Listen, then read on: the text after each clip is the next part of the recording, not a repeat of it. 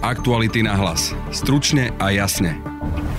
Politická scéna dnes žije obvinením Roberta Fica po včerajšom nedovolenom proteste. Vzniesol obvinenie z trestného činu podnecovania 57-ročnému Robertovi F. z Bratislavy. Budete počuť šéfa Smeru a kedysi tiež protestujúceho Juraja Šeligu. On veľmi dobre vie, že na Slovensku platí zákaz vychádzania, zhromažďovania. No a zaznie tiež reakcia ministerstva vnútra a aj čas rozhovoru s ombudsmankou Máriou Patakijovou práve o zadržiavaní organizátorov protestov počas núdzového stavu. Poslanci poslanci tento týždeň schválili reformu nemocnic. Reforma rozdelí nemocnice do piatich úrovní podľa toho, aké výkony budú realizovať a určí aj ako blízko budú k ľuďom. O detailoch sa v podcaste rozprávame so šéfom reformnej sekcie ministerstva zdravotníctva Oskarom Dvořákom. Oni budú špecificky našité na konkrétny región. Keď vieme, že niektorá nemocnica prvého typu bude potrebovať, dajme tomu, že má veľa pôrodov, no tak necháme tam pôrodnicu. Keď vieme, že musí tam byť urgentná starostlivosť, tak tam necháme nejakú malú urgentnú jednotku so sanitkou. No a pýtali sme sa aj na kritické názory proti reforme. Tie napríklad hovoria, že reforma nerieši nedostatok zdravotníkov alebo že sa budú rušiť akútne lôžka. Nejdu sa rušiť lôžka, idú sa transformovať nevyužité lôžka. Práve počúvate podcast Aktuality na hlas a moje meno je Denisa Hopková. Ocenili by ste, že s jedinou kartou Škoda Powerpass môžete nabíjať váš elektromobil doma aj v zahraničí? Bežné stanice aj rýchlo nabíjačky, viac ako 500 miest na Slovensku a vyše 260 tisíc po celej Európe. Stačí priložiť a nabíjate za zvýhodnenú cenu. Alebo nabíjajte auto úspornejšie z pohodlia domova vďaka nástenej stanici Wallbox Škoda iV. Šikovná aplikácia vám zaručí prehľad v histórii a všetky výdavky uhradíte naraz na základe mesačnej faktúry. Škoda. Simply clever. Všakže. Aktuality na hlas. Stručne a jasne. Robert Fico je obvinený v súvislosti so včerajším protestom počas núdzového stavu. Polícia to dnes komentovala len veľmi stručne prostredníctvom hovorcu. Poverený príslušník okresného riaditeľstva policajného zboru v Bratislave 1 vzniesol obvinenie z trestného činu podnecovania 57-ročnému Robertovi F. z Bratislavy. Obvinený nebol v zmysle trestného poriadku zadržaný, bol predvedený na základe dožiadania orgánu činného v trestnom konaní za účelom vykonania nevyhnutných procesných úkonov. Keď to procesná situácia umožní, poskytneme k tejto veci bližšie informácie. Reagovalo aj ministerstvo vnútra cez svoju hovorkyňu Barbaru Túrošovú. Ak má polícia podozrenie, že došlo k porušeniu zákonov, koná, je to jej zákonná povinnosť. A to bez ohľadu na to, z akého spoločenského a sociálneho spektra je preverovaná osoba. Pandemická situácia na Slovensku je naďalej vážna. Čelíme novému variantu koronavírusu a tak žiaľ aj v predvianočnom období platia opatrenia, ktoré ako celok majú plniť jediný cieľ chrániť životy a zdravie občanov. Ministra vnútra mrzí, že niektorí túto situáciu využívajú na spochybňovanie opatrení a vyzývajú ľudí na ich nedodržiavanie. Nie je pochyb o tom, že policajný zbor si kontrolou týchto opatrení nezískava priazeň občanov. O to viac si minister vnútra cení, že koná nestranne, profesionálne a primerane a preto má jeho osobnú podporu. Robert Fico sa vyjadril ešte včera v noci po prepustení. Na jednej strane bol aj protest a na druhej strane absurdne ma predviedli na policajnú stanicu a kde ma potom aj obvinili e, za prečinu podnecovania, takže teraz tu stojím pred vami v pozícii obvineného. Ak boli schopní len nedávno vymyslieť e, vymyslený trestný čin pytliactva a na základe toho ma odpočúvať, nasadili ITP prostriedky. Ak sú schopní dnes zadržať predstaviteľa opozičnej strany mysliaci, že tak zastavia ľudí, tak sa veľmi, veľmi milia. Kauza spustila lavínu politických reakcií.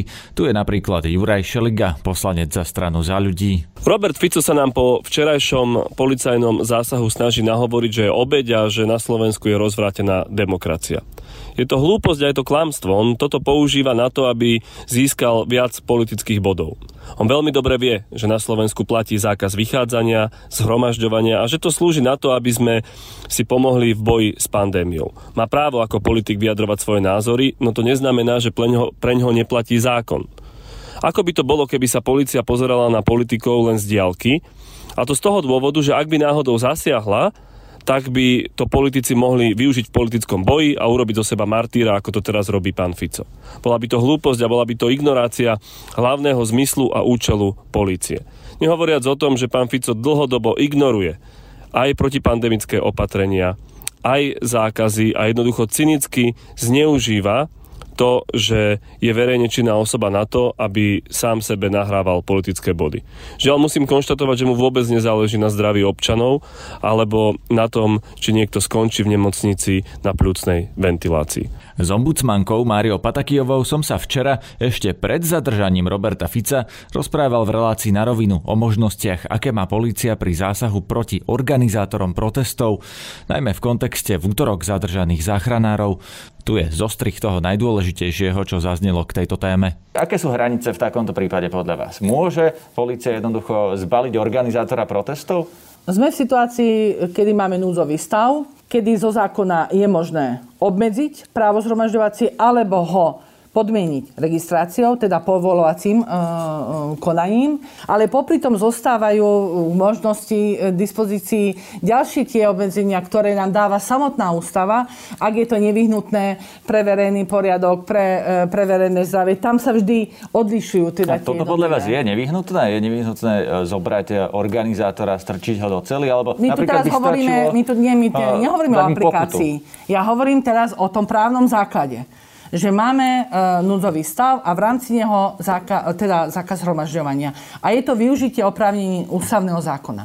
Teraz je otázka samozrejme realizácie, na, ktorú, na ktorú bolo poukazované, že teda um, do priebehu iných zhromaždení sa nezasahovalo. Keď zoberiete ten, ten formálny, legálny základ, ten tam bol.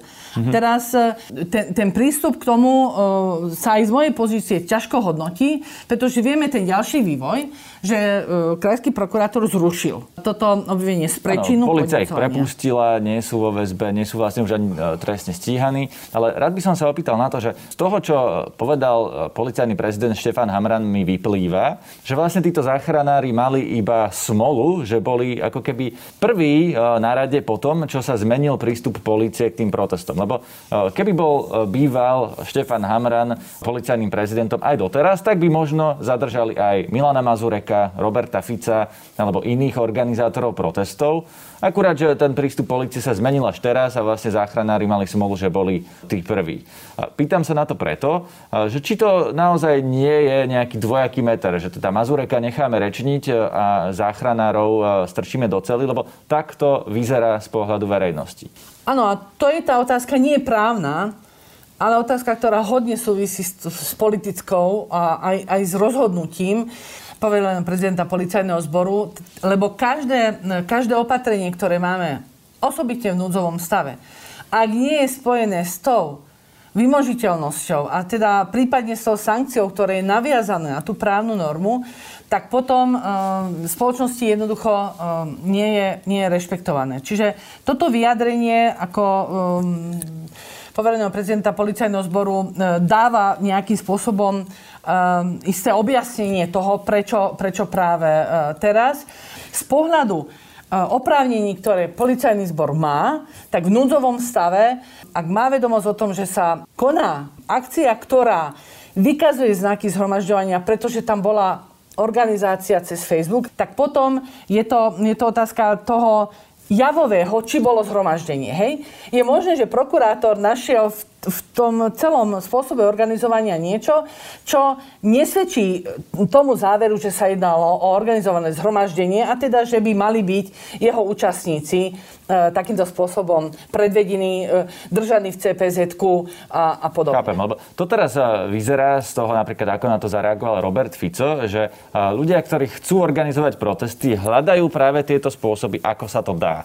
Robert Fico napríklad teraz oznámil, že by chcel organizovať protest v aut autách, kde všetci budú osobitne zavretí vo svojom aute a budú blokovať dopravu a trúbiť. Má podľa vás právo na takýto protest, alebo to môže byť považované za zhromaždenie. A teda otázka vlastne je, že či majú aj ďalší organizátori takýchto zhromaždení očakávať, že príde policia a zatvorí ich do cely, lebo tie zhromaždenia niektoré sa chystajú a z toho, čo povedal policajný prezident, že to nie je jeden prípad, ale bude sa tak postupovať, vyplýva, že by aj ďalší organizátori protestov mohli skončiť v cele.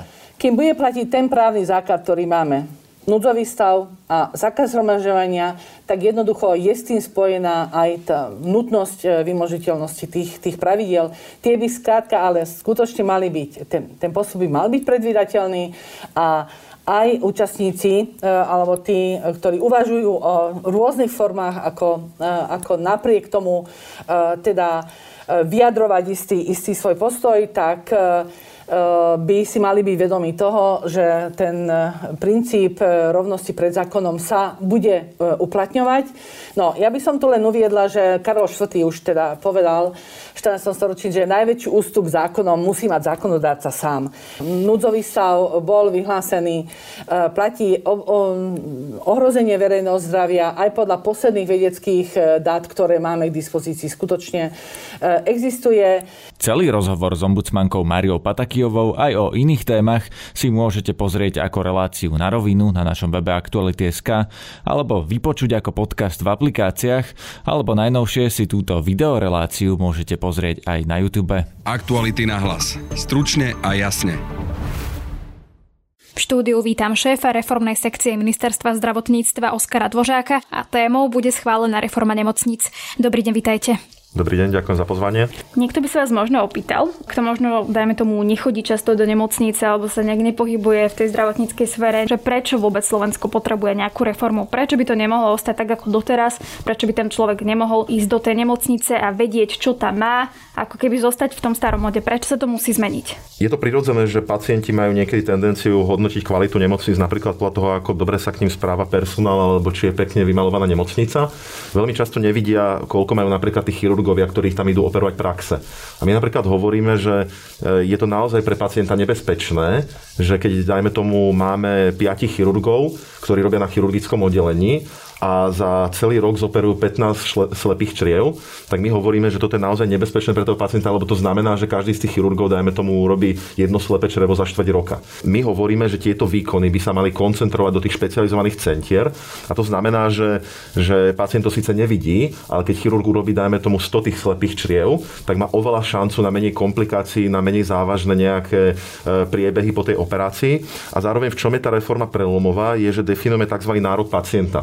Dneska tá legislatíva hovorí o tom, že vlastne ona vám dá nejaké body, kde by ste mali mať zazmluvné tie nemocnice, ale legislatíva už neurčuje, aký rozsah majú mať tie nemocnice. Potom pacient veľmi bežne vidí to, že, že dajme tomu v regióne mu zanikne pôrodnica alebo neurologické oddelenie alebo pôvodne a nikto s tým nič nerobí a štát na to nemá páky. My teraz hovoríme, a v tom zákone je to priamo definované, že my garantujeme tomu pacientovi, že vo svojom regióne bude mať v určitom dojazde garantované určité oddelenia zdravotnú starostlivosť a nemôže sa stať, že nemocnica alebo poisťovňa sa rozhodne, dajme tomu, zrušiť pôrodnicu a že by to znamenalo, že teraz hodinu musí cestovať. My ideme v tej reforme hovoriť, že aké sú dojazdové časy, maximálne, to dneska nemáme. My hovoríme, aké budú maximálne čakacie lehoty. To znamená, že nemôže niekto, dajme tomu, nechať onkologického pacienta čakať 3 alebo 6 mesiacov. Hovoríme, aká je kvalita, teda výkony, že aké počty výkonov musia mať tí chirurgovia, aby boli skúsení, aby dali tú kvalitu pacientom. Tak uh, poďme možno, že teda vysvetliť aj viac obsahovo tú reformu. Vy ste už načrtli, čo sa týka. A teda asi taká tá Zdá sa na prvý pohľad, keď si to niekto preštuduje, že tá najväčšia zmena sa týka toho, že nemocnice sa budú deliť na 5 úrovní. No a to teda bude národná, koncová, komplexná, regionálna a komunitná. Ale. By som si rád radom vysvetlila každú jednu, teda aj vysvetliť, aké zákroky tam budú, do koľkých minút ju musí mať človek dostupnú. Najprv trošku aj popíšem ten proces, ako budú tie nemocnice zadefinované a čo teda budú robiť. My v rámci toho zákona zriadujeme dve komisie. Jedna komisia je teda plná odborníkov, asociácií nemocníc, pacientov, reprezentantov ministerstva, poisťovní a tá je záväzná pre ministra a bude vlastne hovoriť, že aké výkony máte na jednotlivých tých úrovniach poskytovať. Zároveň, aké sú čakacie lehoty. A práve preto je to tak dôležité, že to je záväzné, je to akože odborné rozhodovanie, pretože oni medicínsky, títo odborníci po, posúdia, že dajme tomu, keď máte nejaký akutný zákrok, ktorý musíte, musí byť zoperovaný a sanitka vás niekam berie, tak aký je ten maximálny dojazd kedy je to pre vás bezpečné. E, toto tu dneska nemáme. Napríklad, Na... keď e, zhodnotí, že človek s infarktom potrebuje sa presne do 30 tak, minút e, dostať do nemocnice. Áno, presne tak. Mhm. Alebo do 60 minút, dajme tomu, keď máte mozgovo príhodu, tak povie, že do 60 minút sa potrebujete dostať na stôl a zároveň potrebujete na to, aby ste boli dobre vyšetrená, potrebujete mať, dajme tomu, takéto, takéto oddelenie, takéhoto lekára na tom oddelení. Lebo dneska, čo sa bežne deje, je, že keď sa vám stane nejaká autonehoda alebo nejaký, nejaký úraz alebo hoci čo, tak veľmi často vás sanitka berie do najbližšej nemocnice. A potom, keď zistia v tej nemocnici, že dajme tomu nie sú na to vybavení, nemajú personál alebo nemajú oddelenia, tak potom strácate ten drahocený čas, lebo musia robiť tzv. sekundárny prenos a prevážať vás na vyššie pracovisko. Čo my ideme hovoriť, že my teda jasne zadefinujeme, že máte na, na prvej úrovni toto, na druhej toto, na tretej toto a zároveň nie je to len pojitko pre toho samotného pacienta, že teraz keď e, potrebujete nejakú starostlivosť, tak idete do tej nemocnice, je to pojitko aj pre tých zdravotníkov a záchranárov. Oni budú automaticky vedieť, že tie nemocnice sú takto rozložené po Slovensku, majú takéto profily a keď mám podozrenie na infarkt alebo mozgovo cievnú príhodu, tak ho nebudem nižšie brať do toho, do toho nižšieho stupňa nemocnice, ale ide hneď vyššie. No a keď odborníci zadefinujú teda tie profily tých nemocníc, ako majú byť e, rozostavené, aké majú mať teda obsahy, tak potom prichádza prichádza druhá komisia, ktorá sa bude pozerať na, na tú dostupnosť a rozloženie tých samotných nemocníc. Ona teda, keď dajme tomu, budeme mať 4 nemocnice v regióne a budeme tam potrebovať iba 3 nemocnice, lebo hovoríme, že nie je dostatok obyvateľov na to, aby vygenerovali dostatočný počet výkonov, aby to bolo bezpečné, tak táto komisia určí, že ktoré tie nemocnice ako budú rozložené po Slovensku. Na touto komisiou samozrejme je ešte aj politická zodpovednosť rozhodovanie ministra, ktorý to kontroluje, lebo má politickú zodpovednosť. A toto je ten proces. To sa vlastne bavíme o tom, že ten zoznam nemocníc, ktorá má byť napríklad komunitná, ktorá má byť národná, má byť s nami ano. o rok. Ano, a vy to teda za ten rok budete my, my, teraz my, skúmať. Ja... A tu sme sa teraz bavili o tom, že ano. toto bude o tom rozhodovať táto komisia, ktorú ste spomínali a tiež ste vysvetlili, že na čo všetko bude prihliadať. Áno, presne tak. To by malo byť hotové do 1.7. a následne teda ku koncu roka sa vytvorí na základe toho vstupu z tej prvej komisie sa vytvorí teda tá prvotná sieť, ktorú už teda na začiatku roka 2023 budú všetci vedieť, ako má vyzerať v roku 2024 a tie nemocnice následne budú mať čas minimálne minimálne rok, ale tie prechodné ustanovenia, niektoré transformácie môžu byť komplikovanejšie, budú trvať až do roku 2030, tak následne budú mať čas na prípravu tie samotné nemocnice. Mm-hmm. Poďme teda možno priamo aj vysvetliť ľuďom, aby si vedeli oni predstaviť každý, že čo ich teda čaká. Tak začneme teda tou Možno teda tou komunitnou úrovňou? Áno, môžem, môžem začať e, ja faktograficky, že trošku to bol tak sprofanovaný ten názov, tá komunitná, takže my sme v rámci pozmeňovacieho návrhu ich aj premenovali na nemocnica prvého až 5. typu, aby to naozaj tým ľuďom evokovalo to, že, že tá nemocnica toho najnižšieho typu nemá byť žiadny doliečovak. Áno, my priznávame, že tie doliečovacie kapacity máme že veľmi nízke, že potrebujeme ich nejak akože zvyšovať, ale zároveň tie nemocnice prvého typu to, to bude špecificky, o tom bude, budeme práve rozhodovať v tých komisiách, oni budú špecificky našité na konkrétny región. Keď vieme, že niektorá nemocnica prvého typu bude potrebovať, dajme tomu, že má veľa pôrodov, no tak necháme tam pôrodnicu. Keď vieme, že musí tam byť urgentná starostlivosť, tak tam necháme nejakú malú urgentnú jednotku so sanitkou, e, s internistickým oddelením, e, zároveň tam majú byť e, ambulancie. Veľa, veľa vecí, ktoré, už sa, ktoré sa dneska robia hospitalizačne, slepe čreva alebo hoci čo iné, alebo nejaká očná chirurgia, tak už nemusí, nemusíte ísť do nemocnice a ležať tam 4-5 dní, ako to bolo pred 20 rokmi. Veľa tých vecí sa dá robiť jednodňovou chirurgiou, že normálne je to operatíva, chirurg vás operuje a takáto jednodňová starostlivosť napríklad tiež má zostať v tých, tých nemocniciach prvého typu. Rovnako hovoríme o rôznych stacionároch sociálnej starostlivosti, hovoríme o tých doliečovacích e, kapacitách, hovoríme o psychiatrických lôžkach, e, hovoríme o vyšetrovacích zložkách, napríklad e, presne CT, MRK, rentgeny. Prvý tým nemocnice musí, mať, musí napríklad mať pôrodnicu. Nie, záleží to od výkonov. Keď máte v nejakom regióne dostatok výkonov, dajme tomu, že, že je tam tisíc pôrodov v nejakom okrese, a my vidíme, že, že teda minimum pôrodov má byť 800, tak vieme povedať, že v takomto prípade môže mať tá nemocnica prvého typu pôrodnicu. Ale keď vieme, že tam je, dajme tomu, tých pôrodov len 200 a v ďalšom okrese hneď pri dojazde 5 alebo 10 minút je ďalšia pôrodnica, tak v tom prípade tá nemocnica prvého typu nemusí mať pôrodnicu. Akože preto hovorím, že tá nemocnica prvého typu bude taká, že veľmi špecificky postavená podľa potrieb regiónov. Taká jednotnejšia forma začína byť pri tej nemocnici druhého typu. To už je taká klasická väčšia nemocnica, by som povedal, s takým nadregionálnym spádom. A tam už hovoríme presne o tom, že tam už musí byť tá pôrodnica povinne. Musíme tam mať samozrejme pediatriu, pôrodníctvo, neonatológiu, rôzne chirurgie, neurológie, celú tú plejadu tých lôžkov, tej lôžkovej starostlivosti, tú základnú, tú najnižšiu e, lôžkovú starostlivosť. A potom, keď sa postupne dostávate vyššie, už tým komplexným napríklad, tak to už sa rozprávame o rôznych e, špecializovanejších centrách. E, keď, keď sa dostávame už teda, ja, ja to tak spojím, lebo to už by sa v tom čita, posluchači strácali, ale že keď sa pozrieme už už teda na tie trojkové, štvorkové, peťkové, tak to už sú naozaj že vysoko špecializované pracoviska. Ale to, že ktoré presne zaradíme výkony do trojky, štvorky, peťky, to ja tu nebudem hovoriť od stola, pretože to práve budú musieť tí odborníci povedať. Ja to napríklad na tej národnej poviem, že keď robíme nejaké transplantácie alebo operácie v rodinných chýb, to sú výkony, kde máme, dajme tomu, že desiatku tých výkonov po celom Slovensku. A je zbytočné to trieštiť, dajme tomu na 2, 3, 4 nemocnice, keď vieme, že je to zákrok, ktorý nie je akútny, na ktorý sa vie nejakú dobu čakať, cestovať a je pre toho pacienta oveľa dôležitejšie, aby šiel do toho jedného špecializovaného centra, kde mu to urobia kvalitne, ako, ako by to mal nekvalitne, aj keby to mal, dajme tomu, nemocnicu priamo za rohom. Do nemocnice prvého typu napríklad mám dojazd koľko? 20 minút? Že to musí byť my, garantované? Alebo 30 minút? My, my regulujeme v tom zákone, že do tej nemocnice druhého typu musí byť e, do 30 minút. 90% e, populácie minimálne musí mať do 30 minút.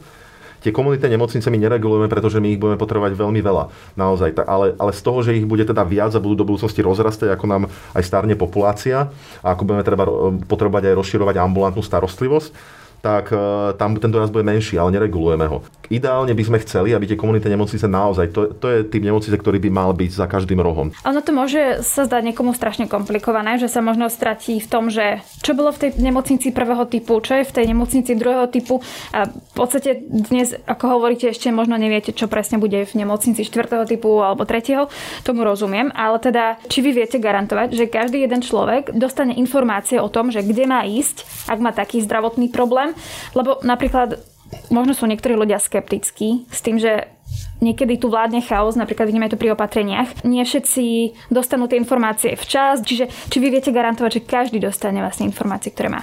Ja to poviem aj v súčasnosti, že dneska tu je ten obrovský chaos. Že my to poznáme podľa mňa aj z nášho okolia, každý jeden človek si to zažil, že keď má nejaký zdravotný problém, tak je prvá taká myšlienka v hlave, že idem sa spýtať známych, že či nepoznám nejakého doktora, že či mi nevie niečo vybaviť. Už, už teraz vidíme, že z tých niektorých nemoc, z okresov nevyužívajú tú nemocnicu, že máme okresy, kde až, dajme tomu, 60% pacientov cestuje mimo, lebo si zháňajú, kde, kde sa vedia dostať. Takže, takže dneska je tu obrovský chaos, že ľudia nevedia zohnať toho lekára. A to je dôležité, že my, my zavádzame dáme práve poriadok do toho. Ten pacient sa ani nebude musieť starať o to, že on, keď to je akútny problém, že ho nesie sanitka, on sa ani nebude starať, kam ide. Tá sanitka automaticky bude vedieť, kam ho má doniesť a ten pacient sa o to nemusí starať. Keď bude potrebovať nejaký elektívny výkon, nejaká výmena klbu alebo niečo podobné, na to sa môže nejakú dobu čakať, tak aj tí lekári toho prvého kontaktu alebo tí špecialisti budú automaticky vedieť povedať, tak ty pacient X, ty e, pacient Y, chod sem do tejto nemocnice, tu máš na to špecialistov a podľa zákona majú povinnosť ťa zobrať. To tu dneska nemáme, takže ja by som povedal, že tá zdravotná starostlivosť sa stane aj oveľa komfortnejšia pre samotného pacienta, pretože on sa o to nebude musieť starať. A keby ešte aj toto zlyhalo, tak my dokonca chceme byť čo najtransparentnejší a plánujeme t- presne, že všetky výsledky ako budú nemocnice zaradené, čo budú poskytovať, ako splňajú kvalitu. To všetko budeme zverejňovať na internetovej stránke prehľadnej. Poprvé, že samotný zdravotník bude vedieť, ale aj pacient bude vyzbrojený informáciami po novom, že na čo má nárok a čo môže dosiahnuť. Napríklad sa teda hovorí o tom, že sa majú niektorí že rušiť nemocnice, ale vy ste teda akože vysvetlili nejak, ako to, to asi je, to bude. Je strašenie. teda Uh, áno, ale tak môže sa stať, že niektorá nemocnica teraz bude komunitná, doteraz robila operácia, už ich nebude robiť, čiže ako keby niekomu sa to môže zdať, že sa tam vlastne niečo ruší v tej nemocnici. Nemôže sa to stať, e, my sme to aj viackrát hovorili, ak niečo funguje dobre, my to nebudeme chcieť e, ničiť, ani transformovať, ani rušiť.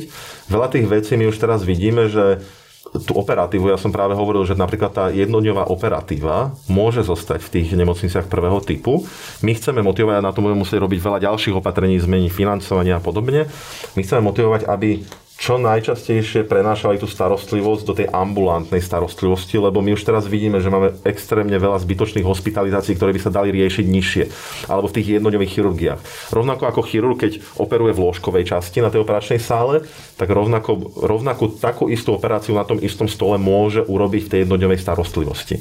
My budeme transformovať a presúvať tam, kde to bude mať zmysel, kde to nebude fungovať. Napríklad na to, aby ste za, zabezpečili 24-hodinové služby na chirurgickom oddelení, tak dajme tomu potrebujete 5 chirurgov, 4-5 chirurgov.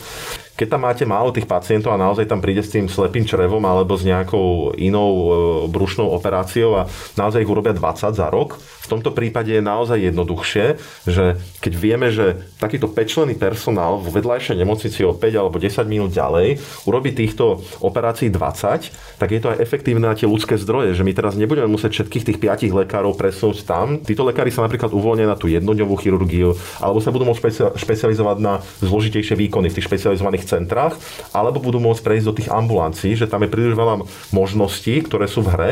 Potom tu máme obrovský balík peňazí na vznik nových ambulancií, aj, aj keby to bolo mimo, mimo tých e, samotných nemocníc. My až 170 ambulancií môžeme zadotovať každú 60 tisícami eurami, aby prišiel do to tých... môžete len, či budete mať na to aj lekárov to práve ide o tie motivácie, že, že my ich vytvárame. Alternatívou je, že neurobíme nič a v tom prípade určitých lekárov nebudeme mať. Ale zároveň odpoveď na, na celkovú otázku ľudských zdrojov je taká, že to je tak obrovská téma, že my ani nehovoríme, že e, táto reforma vyrieši problém ľudských zdrojov.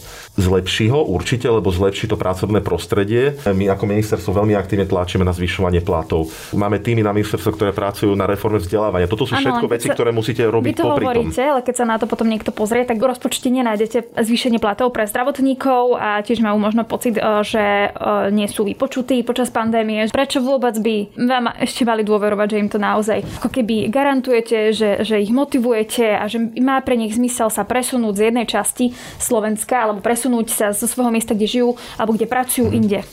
No, e, ja, ja tu viem garantovať postoj ministerstva zdravotníctva. My sme závislí od ministerstva financií, čo nám uvoľnia.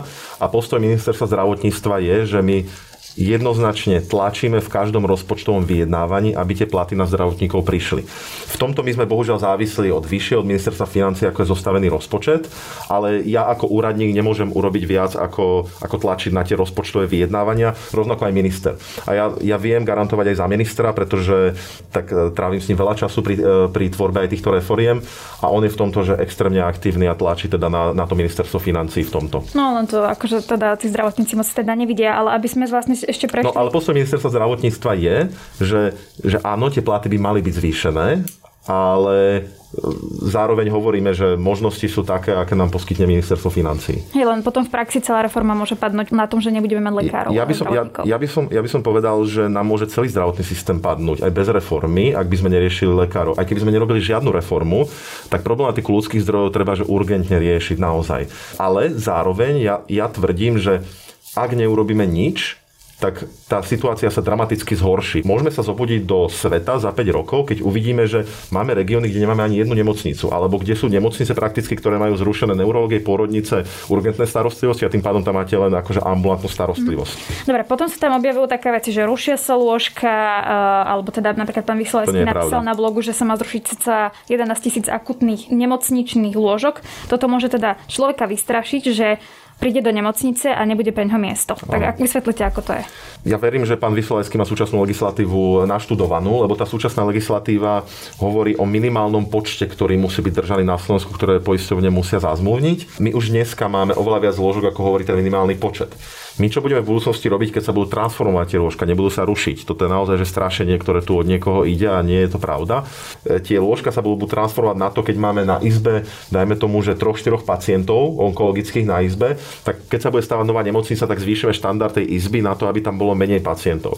Alebo napríklad využijeme tie lôžka, ktoré sa už dnes nevyužívajú, na to, aby sme ich mohli využiť na iný typ starostlivosti. Nejdu sa rušiť lôžka, idú sa transformovať nevyužité lôžka. My máme 40% lôžok, ktoré nemôžu byť obsluhované E, kvôli tomu, že nemáme personál alebo nemáme nejakú infraštruktúru a zároveň tých pacientov tu zrazu nebude, že dvakrát viac. E, tá budúcnosť bude taká, že celá tá starostlivosť sa bude presúvať do tej ambulantnej starostlivosti, do jednodňovej. My máme akutný nedostatok tých e, dlhodobých lôžok. To znamená, že keď vy máte lôžko v nemocnici, tak ono vám máte tri prúdy, ako vám ho zahlcuje niekto pacient. Prvý je tá ambulantná starostlivosť, že zbytočne vám nejak pretekajú pacienti vyššie, ktorí by mohli byť riešení nižšie. To treba riešiť tou ambulantnou reformu.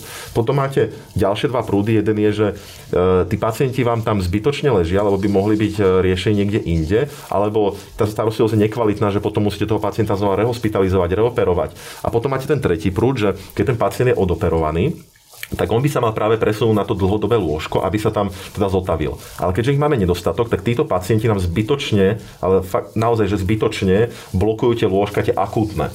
A to znamená, že keď my toto očistíme, tak zrazu zistíme, že aj tá 60% obložnosť môže byť nižšia, ak budeme mať zrazu dostatok tých dlhodobých lôžok. Kritiky je veľa, ale napríklad teda opäť sa opriem o vyjadrenie pána Vysolajského, ktorý hovorí, že celá tá, tá optimalizácia siete nemocníc ráta s veľmi ambiciozným plánom čerpania tých peňazí na tú výstavbu, rekonštrukciu a všetko a že to vlastne ako keby nereálne do toho termínu stihnúť. Nemá pravdu? Nie sú tie ambície moc vysoké, lebo aj vy keď to opisujete, to znie všetko krásne, ideálne, ale že či to vlastne nie je v konečnom dôsledku ťažké zrealizovať. Ja poviem prírodu, že my sme s pánom Vysolajským rokovali, keď sme boli v tej Banskej Bystrici.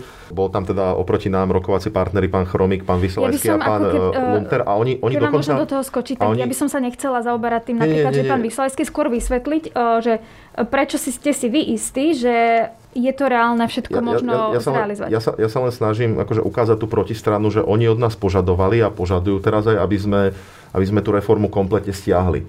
A ja toto považujem za absolútne nezodpovedné, že myslím si, že tá situácia by sa potom zhoršila, už by sme nemali šancu niečo urobiť. Tieto hlasy e, počúvame už, dajme tomu, celý rok a pol, čo my to pripravujeme.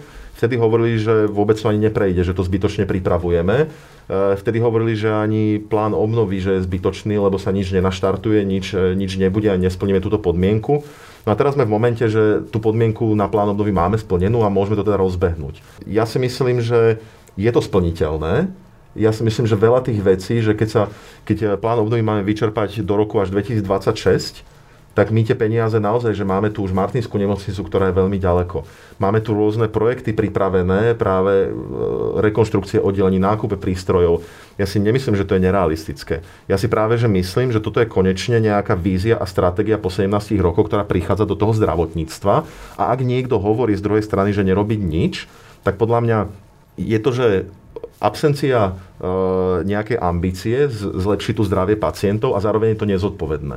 A, a ja chápem, že ide o obrovskú zmenu. Naozaj ide po 17 rokov o najväčšiu reformu. Ja chápem tie obavy a, a, a teda bude treba veľa odvahy, veľa práce na to, aby sa to, aby sa to udialo. Ale myslím si, že sa toho nemôž, nemusíme báť, lebo na konci dňa tie výsledky, ja som presvedčený, že budú veľmi pozitívne pre pacienta. Tak uvidíme. Ďakujem pekne, to bol Oskar Dvořák. Ďakujem veľmi pekne za pozvanie. To je z dnešného podcastu všetko, ale ak si ich chcete vypočuť viac, tak ich nájdete na našom webe Aktuality.sk a v podcastových aplikáciách. Na dnešnom podcaste spolupracovali Matej Ohrablo a Petr Hanák. Od mikrofónu sa lúči a pekný víkend želá Denisa Hopková. Aktuality na hlas. Stručne a jasne.